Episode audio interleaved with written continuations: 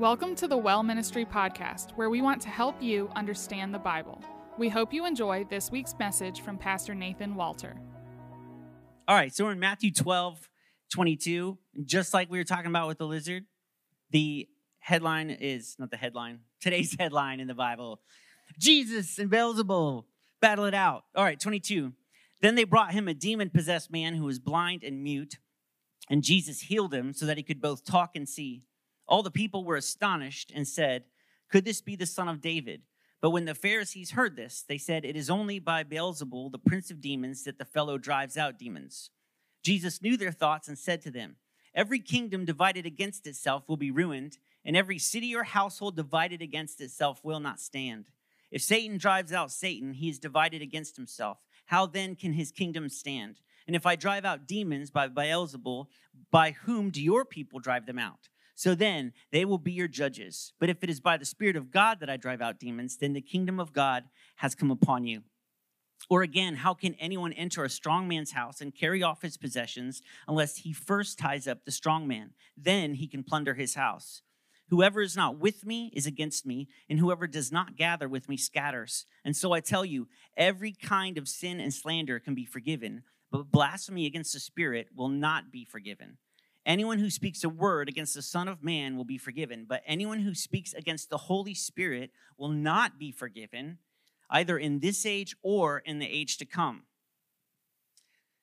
So um, let's begin by looking at this miracle it says, A demon possessed man is brought to Jesus. He's both blind and mute, and Jesus healed him completely so that he could both talk and see. It says here that the people were astonished at this. Um, your Bible may say amazed. And they began to ask, Could this be the son of David? And I think it's important uh, that in these areas, we, we have to remember that most everyone knew this man. Okay, these are small towns. Everyone knew this man. They knew he was uh, blind and mute. Like, I think nowadays, even when we see a simple trick or we see a magician performing magic, like, we know there's something going on behind the scenes, right? We, we know that, that it's a trick and they like, what's happened here? It's a clever deception. And I think we're so used to, to this type of thing that we become skeptical when anything out of the ordinary happens. We begin to like, what's the trick? what's happening here. And I think even in churches, when people are healed miraculously, and I've been healed miraculously, I've seen people healed miraculously, uh, we suspect it might not be 100% real. We're like, oh, that person's a, an actor. That person's not really, doesn't really have the issue. We begin to doubt it. But these situations that we're looking at with Jesus, the people knew that the person being healed had had these issues. They're aware, they know the person's name. So this is something truly miraculous.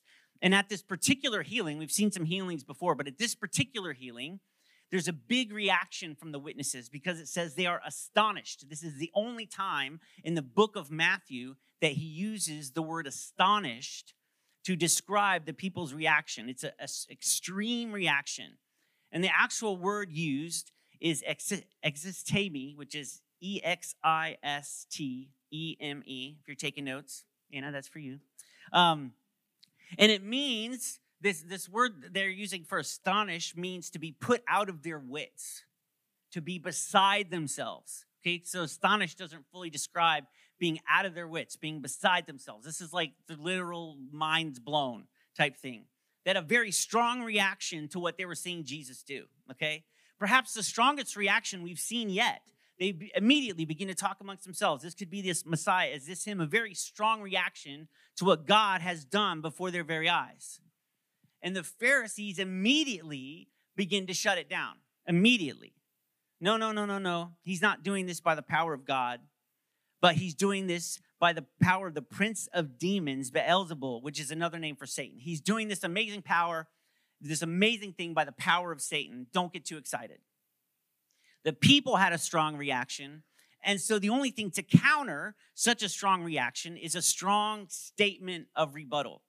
And this isn't, I mean, up to this point, all of their rebuttals against Jesus have been based on law, have been based on their interpretations of the law. And this is not a, a struggle where they're bringing up the law at all. This is like a purely emotional, unfounded accusation with no evidence to back it up. And in saying this, and saying that he's doing this by the power of the prince of demons, they're actually accusing him of witchcraft and sorcery, which is punishable by death. Okay? What they're accusing Jesus of isn't just like they're saying, oh, he's not doing it by God's power. They're actually bringing up an accusation that is punishable by death. And it isn't just an off the cuff remark. Okay? We read last week in Matthew 12 13, it said they began to plot to kill Jesus.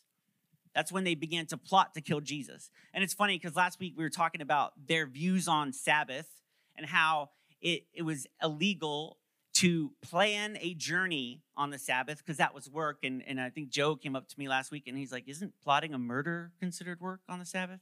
Like, yeah, I would think so. That if planning a journey is work, plotting a murder is work because plotting a murder is so much more work, right? Agree? All right, just checking. All right. So this is a good sign, like that when they're going against, and they do this a lot, they're going against the will of God to help the will of God, right? They believe in their hearts it's wrong to work, to plan on the Sabbath. They've just tried to condemn someone for it, and yet now they do it to kill Jesus because they believe they're doing the work of God.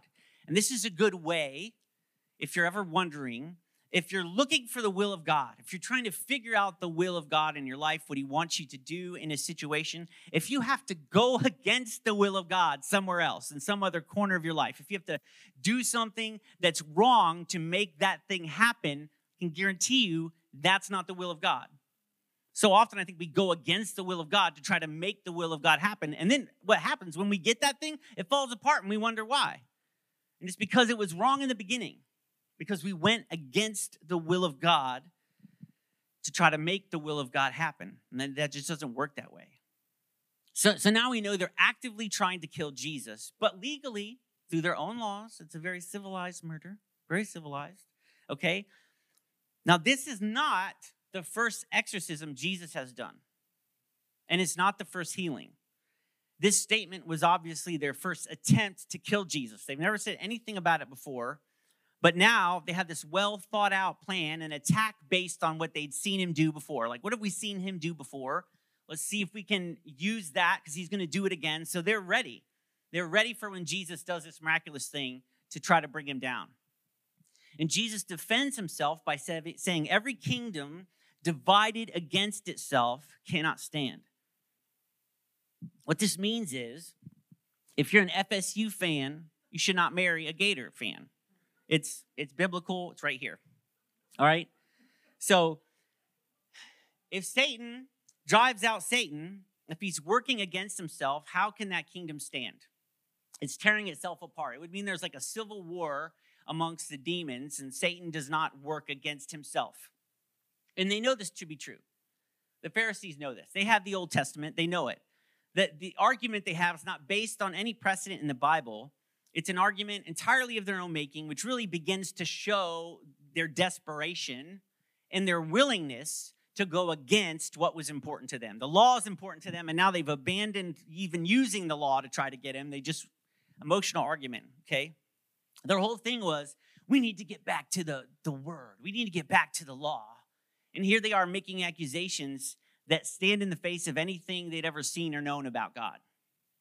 Okay, and then he asks them, If I'm driving these demons out by the power of Satan, by whom do your people drive them out? And this tells us, he's saying here, the priests and the Pharisees have performed exorcisms before. And how do they do it? How do, how do they drive out demons? Do they do it by the power of Satan? Because if you accuse me of this, then we really must begin to question everything and everyone. And if you begin to say that is by the power of demons that demons are driven out, does that ever get confusing when I say that over and over? Um, then I'm sure your own people will disagree with that statement. But if what you're seeing is indeed God at work, if the Spirit of God is driving out demons, then what does that mean? There's only two options here. What does that mean? then it means you have willingly chosen not to see. If the Spirit of God is doing this great thing, what does that mean? Have you thought about it? It means the kingdom of God is upon you, His kingdom is here. His kingdom might just be here in front of your very eyes, and you are missing the truth that is being laid out before you. And I think when faced with that question, it's like, would you condemn God Himself? Would you condemn God? Have you even thought about it when you're making these accusations? Have you thought, what if He is? What are we doing? If this is God, if this is the Messiah, do we really want to go against Him? He says, if I'm casting out devils, and, th- and this is something that isn't even in question. They're not even saying, He's not really doing it. They, it's not even in question with anyone, not even with the Pharisees. Their, their attack is based on how he's doing it. They, they see the healing, they're not refuting it, they're not denying it. He says, If I'm casting out devils, it means that I have invaded the territory of Satan, like a burglar stealing from a house. But one cannot steal from a house, one cannot take from the strong man unless the strong man is subdued. Jesus is saying, How can I take what is Satan's unless I am more powerful than him? And who is more powerful than him but God? And I'm not just taking, I'm plundering. I am plundering. I am tying up the strong man and I am plundering his house. I go into his house and I take whatever I want. He is powerless. He's powerless against me. And we're going to go more into this next week. But this again causes him to bring up that there are only two sides. There is no neutrality. He says, and he says this often. He says, Whoever is not with me is against me. If you're not with me, you are against me. Whoever does not gather scatters. There's only two actions you are gathering or you are scattering. That's how that's evidence of who's with them. Whoever is with me, they gather. Whoever is against me, they scatter. And I think we have to ask ourselves are we with him? Are we with him? What's the evidence? I mean, we would say, I would say, I'm with God, I'm with God. Well, am I gathering? And this isn't about bringing people together, right? Jesus, in all his actions, we, we never see him be like, can't we all just get along? Just want to get together. I think that's some of our ideas about Jesus. He's so lovey dovey. He's so cute. He just wants to hug and bring everybody together, right?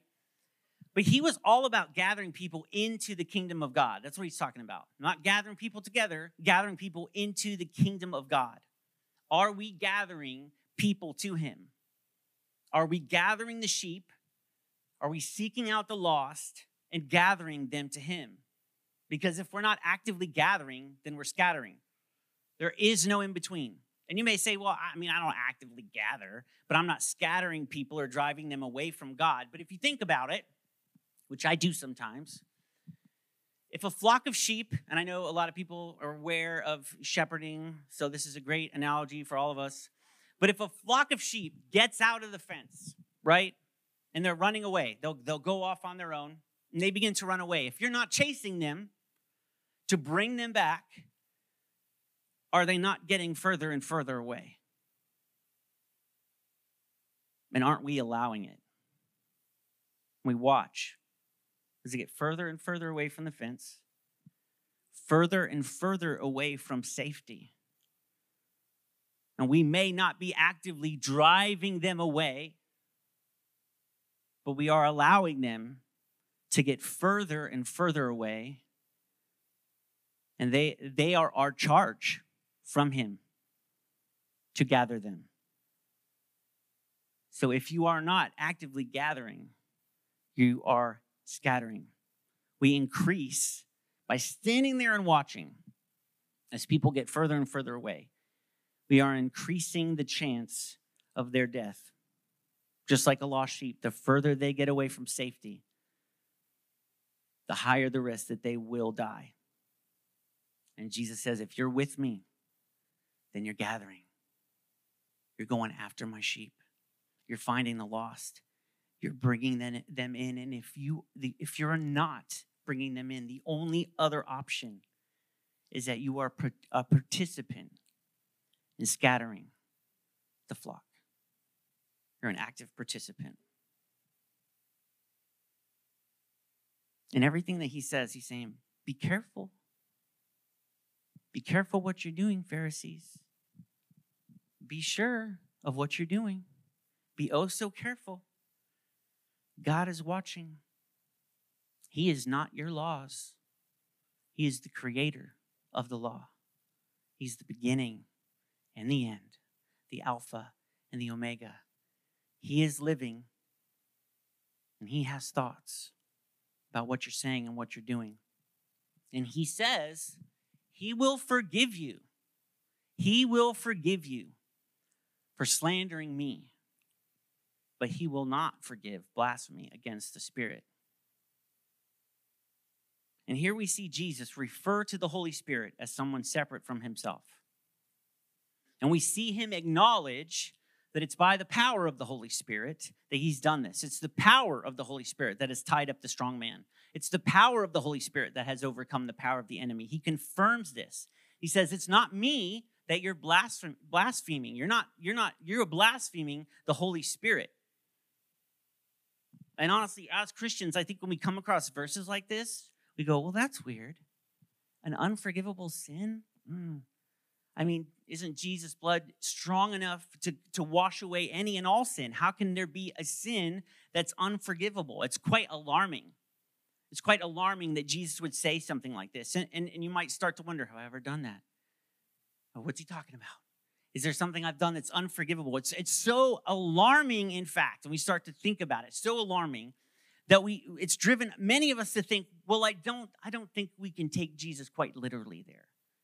In fact in, in a lot of commentaries they say well we can't quite take jesus literally here. And i'll explain why right? And i don't know if they're british it just sounds really distinguished. But that's that they say we can't take this literally and i just want to say if you're reading the word of god if you're reading the word of god and your reaction to it when you read something that is hard and your reaction is, I don't think that's literal. I don't think Jesus really means that. I don't think God really means that. That's the beginning of error. That is the beginning of error. Okay? So let's eliminate that as an option for an interpretation of Jesus' words. Let's just eliminate that. So, what could Jesus mean by saying there is an unforgivable sin of blaspheming the Holy Spirit? Well, here's an option. And this is true. Um, the Holy Spirit reveals truth. The Holy Spirit helps us to recognize and discern the Word of God.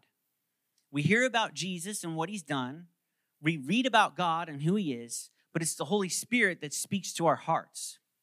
It's the Holy Spirit that calls us to Him. It's the Holy Spirit that reveals God most of us can probably attest that when we finally came and accepted Jesus to our hearts, that the Holy Spirit had already begun a work in us.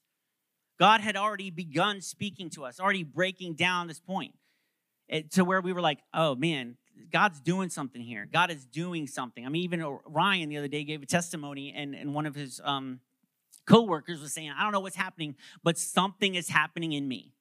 That's the Holy Spirit beginning his work, okay? And if we shut our eyes, if we shut our eyes and close off our ears to the Holy Spirit, we begin to lose our sense of right and wrong. We become a little bit more numb to sin. As a believer, the Holy Spirit points out our sin. He convicts us. The Holy Spirit will tell us actions that need to be taken or, or sin that, sins that need to be removed. It's the Holy Spirit. Joe was talking about it. It was awesome went right along with what I'm saying. The Holy Spirit points out sin that has to be removed. But if you hear God, you hear the Holy Spirit speaking to you about a sin, He's pushing your heart a little bit in direction, and we refuse to listen. I think we can all confirm because we go through periods of time in our life where we refuse to listen. We all do it. Not me, because I'm a pastor, but you guys. No, I'm just kidding. Me too. And you refuse to listen, right? what happens? The voice gets quieter and quieter, quieter and quieter. And, and I've said this a million times. I always say it, and I will always say it um, because it might be the smartest thing I've ever said. I'm very proud of it. But I'm, glad Daisy didn't laugh. When she laughs hard, you're like, honey, is that the smartest thing I've ever said? Well, um, but people always come to me and say, I'm having trouble hearing the voice of God. I used to be able to hear him, I can't hear him anymore. And I always say, What's the last thing he told you to do? And they think, and I go, Did you do it? And they always go, hmm.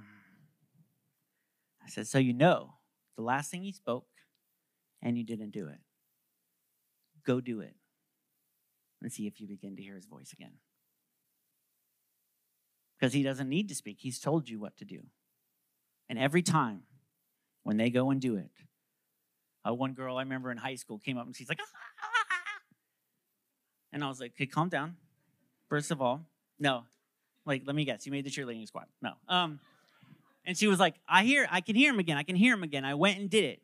And I'm like, that's awesome. That's awesome. And we can see in many ways that the world has closed off itself to the voice of God, right? To the word of God. We've closed ourselves off. And as we do, I think we can all attest to the fact that as we close ourselves off to God, we get further and further away from Him, and our sense of right and wrong becomes perverted. Our sense of right and wrong becomes perverted. And if we are so cut off from Him, if we refuse to listen to Him, if we are so cut off from Him then we have no conviction of right and wrong. And if we have no conviction of right and wrong, and we don't know when we're in the wrong, we will never repent. And if we cannot, we don't repent, we cannot be forgiven. We can accept Jesus the man. We can accept he existed, that he was a great man, a great prophet, and still deny that he was the Son of God. We can deny that it was the Spirit of God at work in him and through him.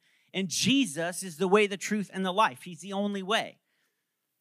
And it is not our belief in the greatness of Jesus, it's not our belief in the greatness of Jesus that cleanses us from sin. It's acceptance of him as a son of God who died on the cross for our sins. But there's one more element to this. There's one more element to this. Because I'm, I'm very cautious to say, you know, when Jesus says the unforgivable sin is blaspheming the Holy Spirit, I'm very cautious to say this is what he means exactly. Don't worry about anything else. And I'm always cautious when people do say that because I think we need to continually seek out the truth, what Jesus says. All right? But something is happening here. These Pharisees are calling the power of the Holy Spirit, they are labeling it as the power of Satan. They're calling God's work the work of Satan. And these people know God, theoretically. Right? Their, their job is to know God. They've studied His Word, they have everything they can possibly have to know who He is. Okay? And they were actively trying to push others away from God, to push them away from God. And some of them were fooled by others. Some of them are, are they have leaders and they're fooled, but and they're making a mistake. But I can guarantee you, some of them had a suspicion of who he might be. If they'd studied the word and studied the prophets and studied the prophecies, then some of them had a suspicion of who he might be. And there's only two options here. And, and if you think about it, the Pharisees, I mean, in every story, are the Pharisees there? Because I mean, we do a Bible study with our kids, and it's like on an app. And like every time there's like a miracle or something, the Pharisees are over here, and if you like press on them, they go like, oh, yeah, sure, and they're just like grumbling, and they think it's hilarious, and they press it all the time, and the the Pharisees are just grumbling throughout the the uh, Bible story. Um, it's just training kids day, the Pharisees, you know, praise God. Um, and they're like, bad, bad. Pharisees are bad, right? The Pharisees are at every single it seems they're at every single miracle, right? If you could say who witnessed the most miracles by Jesus, it probably wouldn't come to mind, but you didn't be like the disciples. Second, the Pharisees. Because they're there to disprove him. They've seen tons of his works. they could have been some of the greatest witnesses to what Jesus was doing and who he was, but they decided to oppose him. They decided to scatter the sheep he was gathering. And people's eternities are at stake. People's eternities are at stake. Lives are at stake here. Knowing or suspecting who Jesus might be and still opposing God on purpose to scatter the sheep. This is what some of them were doing. And why would they do that? Like what what would make you automatically when you when you see you know there's a Messiah coming and there's a Messiah there and everything he speaks is like and he's doing miracles and like I'm just to keep saying things and going and like and like things are happening and like you know can we use that as the blurb this week? Um why would they do that?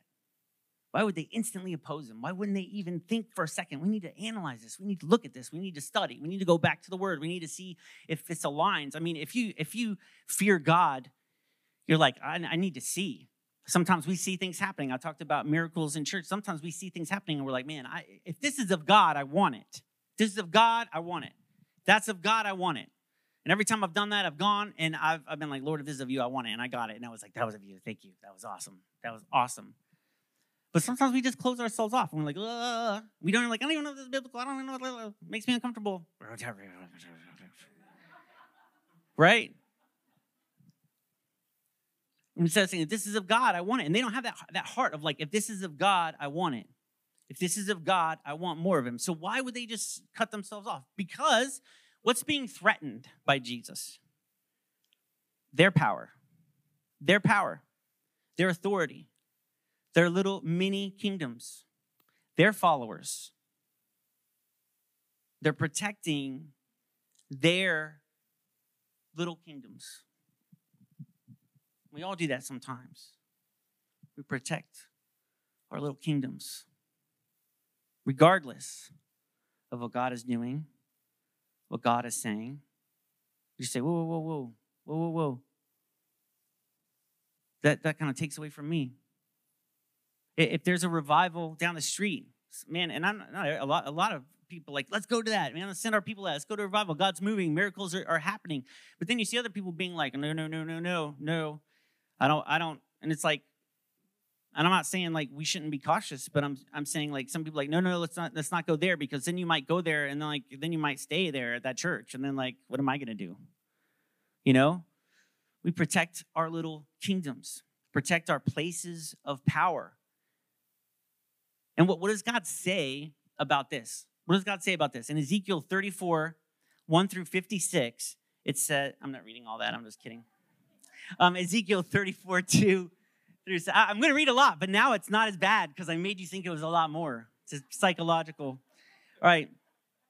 This is what the sovereign Lord says Woe to you, shepherds of Israel, who only take care of yourselves. Should not shepherds take care of the flock? You eat the curds, clothe yourselves with the wool, and slaughter the choice animals, but you do not take care of the flock. You have not strengthened the weak, or healed the sick, or bound up the injured. You have not gathered. Paraphrase me. You have ruled them harshly and brutally, scattered. So they were scattered. Oh, it's already there. Thank you, Jesus. You're so good. You're ahead of me. So they were scattered because there was no shepherd. And when they were scattered, they became food for all the wild animals. My sheep wandered over all the mountains and on every high hill. They were scattered over the whole earth, and no one searched or looked for them. Therefore, you shepherds, hear the word of the Lord. As surely as I live, that seems like a pretty good promise. As surely as I live, declares the sovereign Lord, because my flock lacks a shepherd, and so has been plundered and has become food for all the wild animals, and because my shepherds did not search for my flock, it doesn't say just scattered. It said they didn't search for the flock. Don't you just love all my things I add in this? It's like I talk during the movie. Um, Therefore, you shepherds, hear the word of the Lord. This is what the sovereign Lord says I am against the shepherds, and I will hold them accountable for my flock. I will remove them from tending the flock so that the shepherds can no longer feed themselves. I will rescue my flock from their mouths, and it will no longer be food for them. For this is what the sovereign Lord says I myself will search for my sheep and look after them. As a shepherd looks after his scattered flock when he is with them, so will I look after my sheep. I will rescue them from all the places where they were scattered on a day of clouds and darkness. I will bring them out from the nations and gather them from the countries, and I will bring them into their own land. I will pasture them on the mountains of Israel, in the ravines, and in all the settlements in the land. I will tend them in a good pasture, and the mountain heights of Israel will be their grazing land. There they will lie down in good grazing land and there they will feed in a rich pasture on the mountains of Israel. I myself will tend my sheep and have them lie down, declares the sovereign Lord. I will search for the lost and bring back the strays. I will bind up the injured and strengthen the weak, but the sleek and the strong I will destroy. I will shepherd the flock with justice. It's like a precursor to why Jesus is here. He, oh, I'm going to take care of my sheep. It'll be done. If you don't do it, I will do it. It will be done because I love my sheep. He says, I am against the shepherds and I will hold them accountable. I think sometimes we think of Jesus as a lovey dovey one and God as like judgmental or the God of justice uh, so often I've even heard that, like, I, I don't even see the correlation between the Old Testament God and the New Testament Jesus. It just seems so different. But we see in these statements that Jesus says they sound harsh, but they're direct and they're truthful. And he says, Do not do this. And you can even see him alluding to this verse in the talking of gathering and scattering. He's like, Remind, remember what, what I said in Ezekiel. This is the same God. This is the same God.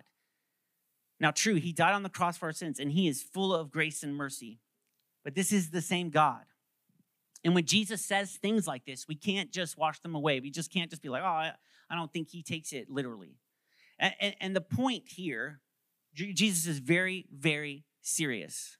That's the point. Let's pray. No, um, he's very serious. He's very serious about the Holy Spirit. And sometimes statements like this from Jesus, when we hear it from God, we're like, oh, yeah, that was for Jesus. That was for Jesus. Good thing. But statements like Jesus, that Jesus says like this, can be kind of scary. And, and we can't, sometimes we just push that fear aside and say that it's just a feeling. We shouldn't associate fear, that feeling of fear, with our Lord and Savior. But we should associate fear with our Lord and Savior because we have to have the fear of the Lord we have to have the fear of the Lord. Proverbs 9:10 says that the fear of the Lord is the beginning of wisdom, the very beginning. Fear of the Lord. It's the, it is the um, foundation.